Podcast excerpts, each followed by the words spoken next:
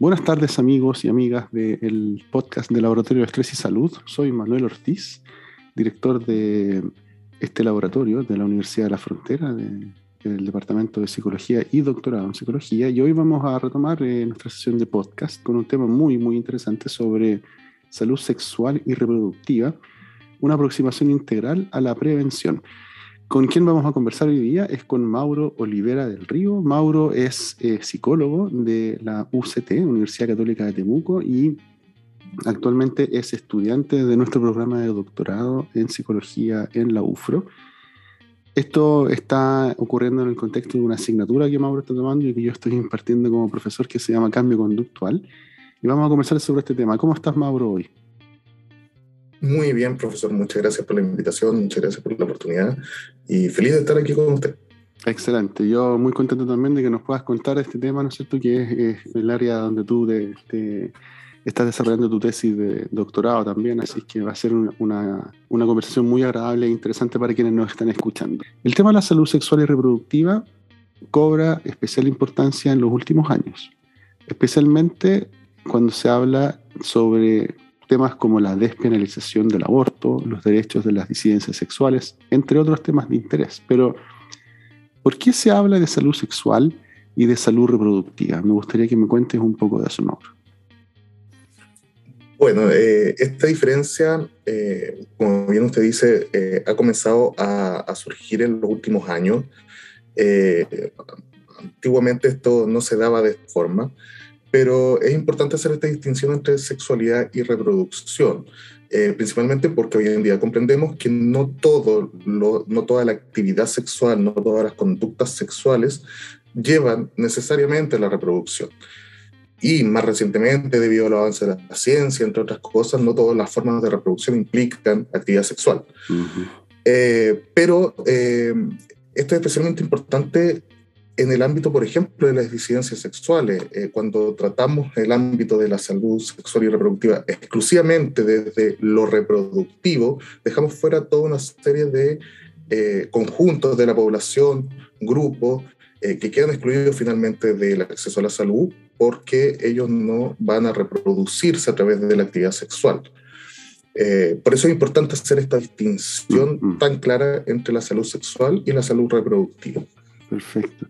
Y, en particular, eh, Mauro, cuando tú hablas de esta distinción, ¿cuál es eh, tu principal interés? ¿En qué radica tu principal interés en, relación a, la salud sexual? Mi, principal interés radica, como bien usted lo dice, en la salud sexual propiamente tal, eh, pero más particularmente lo que tiene que ver con las infecciones de transmisión sexual, las denominadas ITS. En Chile llama poderosamente la atención de que el MinSal eh, eh, destaca una serie de enfermedades, una serie de infecciones, por ejemplo, gonorrea, sífilis, herpes, eh, clamidia, pero la que llama especialmente la atención, tanto por sus consecuencias a nivel de salud como también a nivel de relaciones sociales, debido al prejuicio, a la discriminación, es efectivamente el VIH, el virus de la inmunodeficiencia humana. Em, como bien le digo, debido a, a estas consecuencias que, que, acarrea. ¿Qué es lo que se sabe? ¿Qué es lo que, le podemos contar a nuestros auditores? Sí, eh, el VIH en Chile la verdad es que está en una situación actualmente bastante preocupante eh, debido a sus cifras. Eh, ONU-SIDA, el programa conjunto de las Naciones Unidas para el combate contra el VIH-SIDA, eh, estima cifras realmente preocupantes. Eh, entre el periodo de 2010 a 2019 se experimentó un, aumento del 57% en la tasa de nuevos contagios. Eh, somos el país de, Latinoamérica, que más ha crecido en, nuevos contagios. De hecho, otros países vecinos han disminuido su tasa de nuevos contagios, mm. pero Chile lo ha aumentado y lo ha aumentado muchísimo. a esto, además, hay que sumar otras problemáticas anexas, por ejemplo, disparidades de género importante. Eh, plantea, eh, planteó unas metas bastante ambiciosas para el año 2020 que se denominaron las metas 90-90-90 y uno de sus criterios era que el 90, al menos el 90% de las personas eh, en los países conociera su estado serológico, conociera si estaba contagiado o no de VIH. Y es curioso observar que en Chile, en el caso de los hombres, el 93% de ellos conocen su estado serológico de acuerdo con esta estimación. O sea, se supera la meta. Mm. Pero en el caso de las mujeres es solo el 77%. Eh, o sea, hay una brecha ahí, Entiendo. falta eh, 13% para poder alcanzar la meta y ya estamos en el año 2022. Eh, además a esto se suma aspectos como la edad, por ejemplo. La edad suele ser una variable de mucho interés en, en, en el ámbito epidemiológico. Por ejemplo, un estudio, eh, uno de los estudios más recientes que existe de la doctora Cáceres eh, eh, Karen Cáceres Burton, eh, epidemióloga del MinSal, que analizó datos del ISP del 2017 y observó, eh, en realidad, de su estudio se puede concluir por ejemplo, que el 40% de las, de, de las notificaciones de infección por VIH-Sida se da en jóvenes entre los 20 y los 29 años. Eh, un, un, rango de edad sumamente corto, pero que acumula sí. un gran porcentaje claro de la notificación. Oye, Mauro, y bueno, si, si consideramos eh, estas cifras que tú mencionas, ¿no es cierto?, que tienden a parecer ser estar concentradas en un grupo etario en particular, y, y pareciera ser también que la valoración que se hace del uso del condón no es tal en este grupo etario. Eh, ¿Cómo se puede pensar esto en conjunto? ¿no? El, las altas prevalencias, pero por otro lado también que no haya una evaluación favorable hacia el uso del preservativo en este grupo. Eso es más preocupante, me imagino. Sí, de hecho es más preocupante, tomando en consideración, por ejemplo, eh, encuestas recientes. En Chile tenemos muchas encuestas, uh -huh. Nacional de Salud, encuesta nacional de Juventud, y la última encuesta nacional de la Juventud indica eh, una cifra bastante preocupante porque a pesar de que son los jóvenes los que más se contagian, los jóvenes también ocupan muy poco el condón. Mm. Eh, solo un 49% de los jóvenes indicó que utilizó condón en su última relación sexual de acuerdo a, a la encuesta nacional de la juventud. Eh, entonces se crea un panorama de vulnerabilidad para el contagio de las ITS y para los embarazos no deseados bastante, bastante preocupante. Claro, y entonces es muy, muy importante, ¿no es cierto? Tal vez que uno se haga la pregunta de por qué las personas usan condón y también por qué no lo usan, ¿no es cierto? Me imagino que allí hay distintos tipos de motivos. Eh, Mauro, eh, entramos un poquitito más en, en, en, eh, en, materia ¿no? de lo que hemos conversado en esta asignatura de cambio conductual. Me gustaría preguntarte de qué forma, a través de qué teoría o modelo, nosotros podríamos responder a esta pregunta, ¿no? Del de, de fondo de por qué la gente usa eh, condón o por qué la valoración que tiene la gente puede ser distinta entre un grupo o no. Tú mencionaste ahí, por ejemplo, edad, ¿no es cierto? Mencionaste diferencia entre hombres y mujeres en relación a conocer su estado serológico. ¿Qué es lo que nos dice la teoría? ¿Cómo nos puede ayudar, ¿no es cierto?, a comprender este fenómeno. Eh, hay una serie de modelos, modelo de creencia en salud, modelo de información, motivación, habilidades conductuales, el modelo sociocognitivo de Bandura, entre otros, pero el que, eh, el, que lleva, el que se lleva la mayor atención es principalmente el modelo de la teoría eh, de la conducta planificada de Axel. y sobre este, en Chile se ha trabajado poco, hay un par de estudios interesantes, un estudio de investigadores de la Universidad Católica del Norte, eh, que, que, entregan información valiosa sobre el modelo. Explicándolo así muy, muy, muy fácil, el modelo plantea de que uno de los mejores predictores de la conducta, una de las mejores formas de saber por qué la gente usa condón, es ver la intención conductual. Es prestar atención a la intención conductual. ¿Qué intención tiene la persona de usar condón? Es el mejor predictor de que lo use o no lo use. Uh -huh. Pero de esta intención, esta intención depende a su vez de una serie de componentes una serie de componentes que van determinando hasta qué medida las personas tienen la intención de usar condón. Entonces, en primer lugar tenemos... Perdona, uno, para entenderte bien, uno, uno podría pensar, si la gente tiene una intención favorable de usar condón, es más probable que lo use. Eso, eso es, ¿no? Exacto. Ok, precisamente. Pero, pero además tú me dices que uno puede explicar qué hace que la gente tenga una, una intención más o menos favorable, ¿sí? A ver si te voy siguiendo bien. Exacto. Ok, entonces te quiero pedir, que explícame entonces cuáles son esas variables que podrían ayudarnos a comprender que la gente tenga una, una intención perdón, más o menos favorable. En términos generales y eh, refiriéndome al modelo más clásico de, de, la teoría de conducta planificada, porque ha tenido algunas eh, modificaciones, pero refiriéndome al más clásico, son principalmente tres conjuntos de, de, de, variables, o tres variables específicamente, que son, en primer lugar, eh, las actitudes hacia el condón, hacia el uso de condón. Mm. Eh, estas actitudes se definen como un conjunto de creencias, eh, sentimientos que le dan valoración a, eh, al uso de condón, los beneficios que me puede otorgar y obviamente las consecuencias de no usar condón. Mientras tenga una actitud más favorable, mientras tenga mejores creencias o creencias más favorables, sentimientos más favorables y una conducta más favorable hacia el uso de condón, voy a tener una mayor intención y por tanto un mayor uso efectivo de condón. Tiene sentido. En segundo lugar tenemos, en segundo lugar tenemos las normas subjetivas. Las normas subjetivas se definen como la percepción que tiene la persona de esta presión social por parte de eh, los otros significativos para el uso de condón. ¿En qué medida percibo que mis amigos, mis padres, mis seres queridos fomentan o validan el uso de condón. Mm, perfecto. Interesante, esa variable es súper es súper interesante y relevante. Estoy pensando sobre todo en el grupo que tú me mencionas, ¿no? De, gente más joven, donde sabemos, ¿no es cierto?, que el comportamiento, bueno, la conducta siempre es socialmente eh, afectada o, o, motivada por otros, pero, pero en particular, por ejemplo, en los adolescentes sabemos que hay una hay un flujo ¿no? probablemente más poderoso de, los otros significativos pares, ¿no? los amigos. interesante esa variable, pensando después en cómo podemos hacer intervención. perdona, yo te interrumpí, Mauro, sigue, sigue, sigue, No, no, pero muy, muy, muy buena acotación. De hecho, en los grupos entre los 15, los 18 años, especialmente la adolescencia, y posteriormente en lo que denominamos hoy en día adultez emergente, los 18 a los 29 años, el grupo de pares presta una, una presión social importante y claro, eh, esta variable cobra especial relevancia en este grupo etario. Pero eh, yéndome a la última variable es eh, el control percibido. Algunos autores desde otras perspectivas lo abordan como autoeficacia, pero en este modelo el control percibido se describe como la percepción que tiene la persona de tener las habilidades o la capacidad de poder usar adecuadamente el condón. Em, esto implicaría una serie de pasos. Eh, el uso de condón implica pasos. Eh, por ejemplo, poder comprar o adquirir condones, poder negociar su uso con la pareja sexual que tenga en ese momento.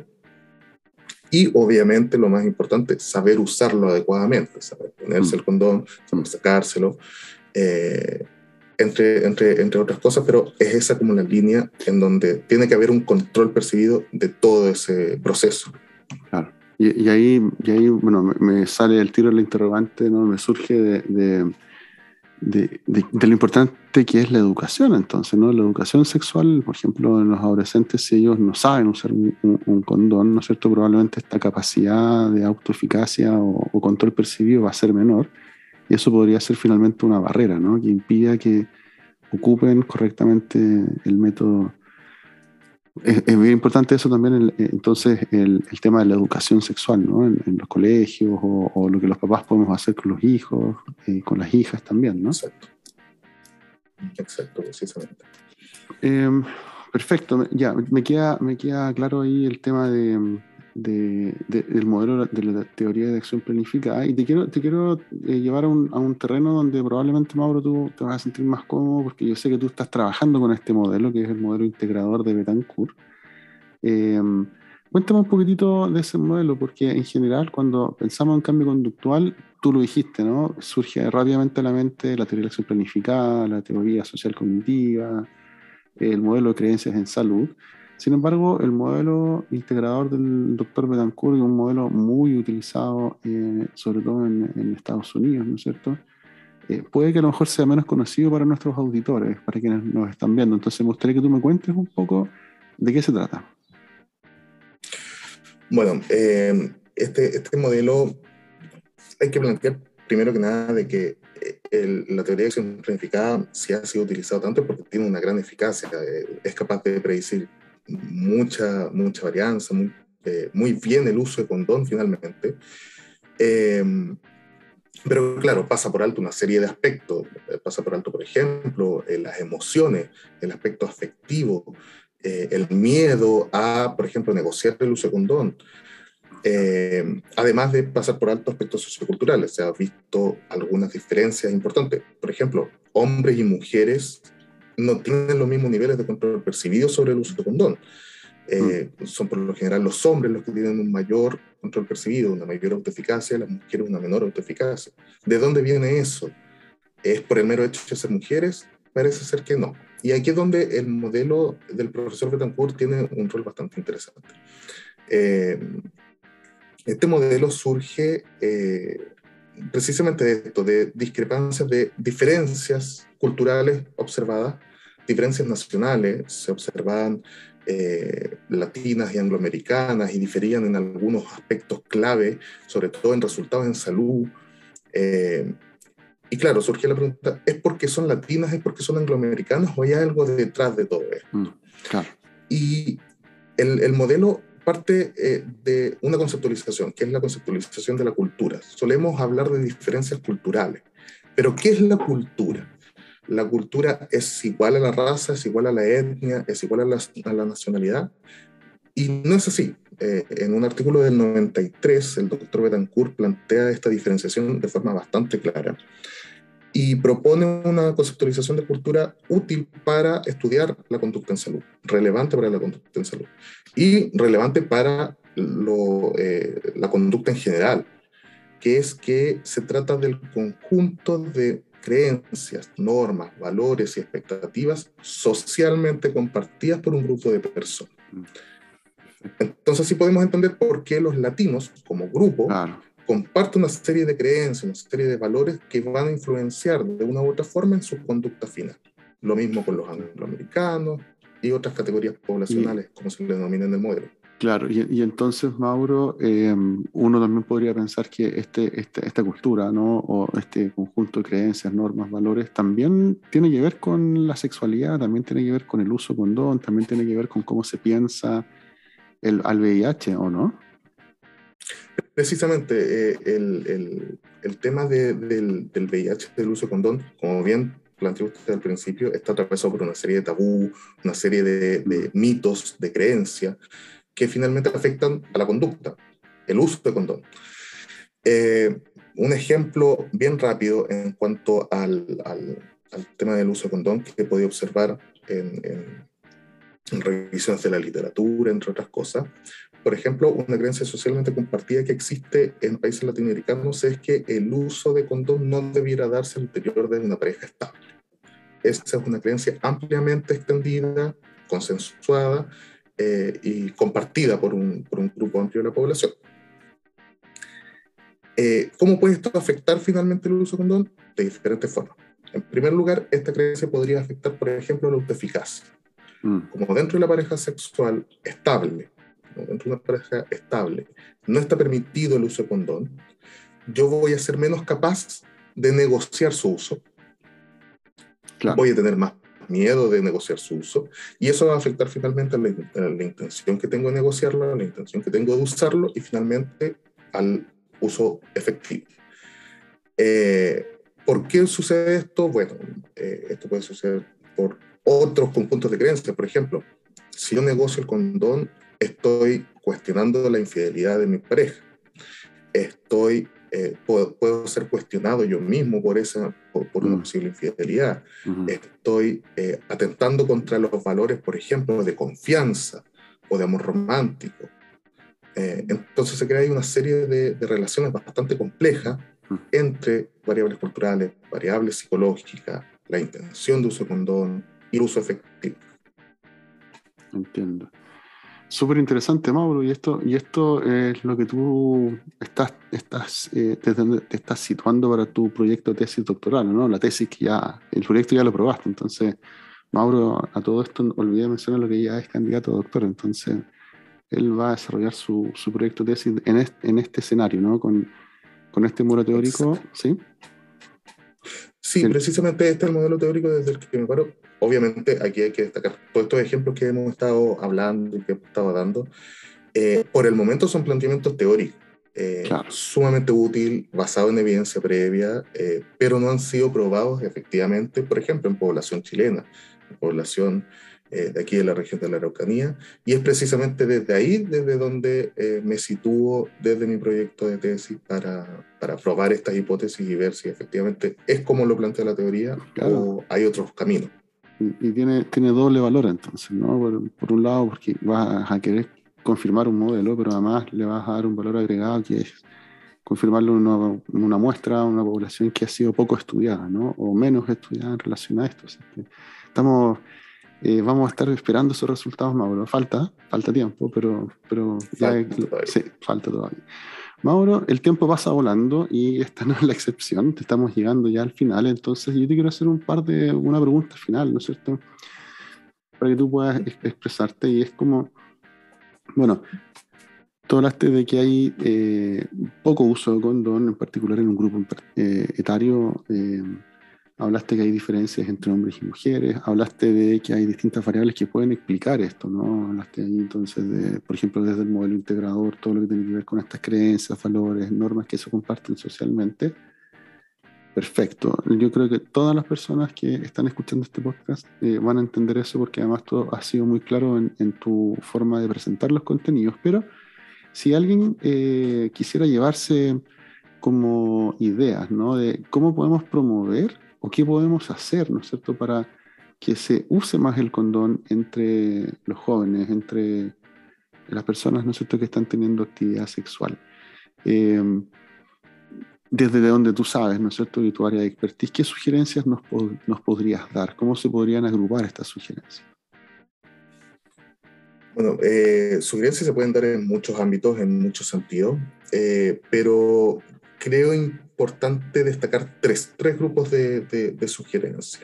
Eh, la primera línea de sugerencia de, desarrollo de trabajo es la investigación en el área. Como bien planteé en un momento, la investigación, mm. al menos en Chile, eh, está bastante en pañales en esta área. Eh, nos falta mucho camino por recorrer, tenemos que seguir avanzando. Y más importante aún, si algo nos ha demostrado el modelo integrador del profesor Betancourt, es que es sumamente importante eh, incluir estos antecedentes culturales para poder comprender de mejor forma la, eh, la conducta sexual en general, específicamente el uso de condón. Eh, ¿Por qué? Porque esto nos da luz también de desde dónde se produce, por ejemplo, la autoeficacia. ¿Por qué personas tienen más o menos autoeficacia? O la percepción de riesgo. ¿Por qué algunas personas se consideran en más riesgo que otras? Mm. O las emociones, porque algunas personas tienen más miedo de usar condón o sienten más calma al usar condón que otras. Eh, todo eso eh, puede provenir de estas creencias culturales, de estos valores, de estas normas, eh, que van siendo moldeadas finalmente por estas categorías de población, estos, estas variables sociodemográficas. Entonces, incluir estos determinantes en la investigación es sumamente relevante y nos va a abrir muchos caminos a futuro para otro tipo de, elementos. En segundo lugar, importantísimo destacar las intervenciones. Eh, usted en, algún momento dijo eh, algo sobre el conocimiento, de que el conocimiento es sumamente importante porque eso también promueve una mayor autoeficacia. Si las personas saben cómo usar condón, van a tener una mayor autoeficacia, al menos en esa área. Sin embargo, si algo nos ha demostrado la, la, la investigación es que las intervenciones basadas únicamente en la educación eh, no impactan suficientemente en la conducta. Eh, sí promueven algunas variables anexas, como por ejemplo el conocimiento sobre el VIH.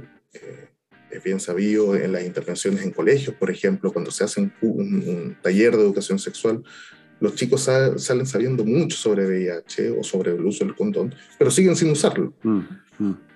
entonces es importante agregar a estas intervenciones todos estos componentes, tanto psicológicos como culturales. Eh, fomentar la percepción de riesgo, fomentar la autoeficacia, eh, lograr adecuados niveles de emociones asociadas al uso del condón, eh, más importante aún, cuestionar, cuestionar estos mitos, estos tabú, estas creencias culturales que pueden obstaculizar el uso del condón y aumentar estas creencias culturales que pueden facilitar el uso del condón, con el fin de afectar efectivamente a la conducta que queremos aumentar. Mauro, y para terminar, ¿qué otra cosa nos podría recomendar? Em, para terminar, eh, a nivel de consejería, es importante aquí en, temas de salud sexual y reproductiva, es fundamental el rol que juegan los profesionales de la salud. Mm. Y a nivel de consejería, eh, los profesionales que se encargan de la salud sexual y reproductiva, me refiero, por ejemplo, a las matronas, eh, necesitan tener lo que se denomina, lo que nosotros denominamos como competencia cultural. Eh, necesitan, en primer lugar, hablar en el lenguaje del paciente, en el lenguaje del consultante, conocer su realidad, conocer estas creencias, normas y valores socialmente compartidos por grupos específicos de la población, por mm. personas de nivel socioeconómico bajo, medio alto, por hombres y por mujeres, por personas jóvenes y personas mayores, eh, que cada uno de ellos tienen particularidades en estas creencias a las que escriben, en estas normas a las que escriben, y que son sumamente relevantes y lo que buscamos es promover una sexualidad segura. Eh, tenemos que integrar estos componentes, eh, hablar en el lenguaje del paciente y de esta forma vamos a poder fomentar de mejor forma, lograr mejores eh, resultados en salud, conductas más seguras eh, y promover la salud sexual y reproductiva. Mm. Mm. Interesante, está, está pensando cuán, cerca estamos de eso o cuán lejos estamos de eso, ¿no? En, en, términos de que efectivamente esta consejería que tú dices se esté haciendo, primero que todo, y luego, si es que se está haciendo, si es que se, si es que se está ejecutando con estas características que tú dices, ¿no? Como de que sea específica, ¿no es cierto?, para grupos en particular, usando un lenguaje ad hoc y todo. Muy, muy interesante. Mauro, me encantaría seguir conversando contigo, pero el tiempo, como te dije al comienzo, es eh, breve para estos podcasts. Así que primero que todo te quiero agradecer por tu muy buena participación. Me encantó el tema. Probablemente vamos a seguir hablando de esto, sobre todo pensando en que estás haciendo una tesis, ¿no es cierto?, en el doctorado en psicología de la UFRO en este tema, así es que esperamos ver esos resultados en un mediano plazo, ¿no es cierto?, para, para no ponerte presión. Te quiero agradecer. Eh, ¿Algunas palabras final, Mauro, para despedirte? No, muchas gracias por, por la oportunidad, por la invitación, eh, por esta conversación. Eh, la verdad es que es un trabajo largo y arduo, eh, tanto lo que hay que hacer en, temas de salud sexual y reproductiva en Chile como mi, propio, mi propia tesis doctoral, eh, pero vamos transitando hacia allá y, se, se, vienen grandes, grandes cosas para esta área de investigación. Excelente, esperamos que así sea, Mauro. Te agradezco nuevamente entonces tu, tu trabajo, la dedicación que hay antes de grabar, ¿no es cierto? La gente no sabe, pero antes de de hacer esto hay, hay, una dedicación en particular de todos ustedes, así que muchas gracias. Y eh, me despido, amigos y amigas, soy Manuel Ortiz del Laboratorio de Estrés y Salud de la Universidad de la Frontera.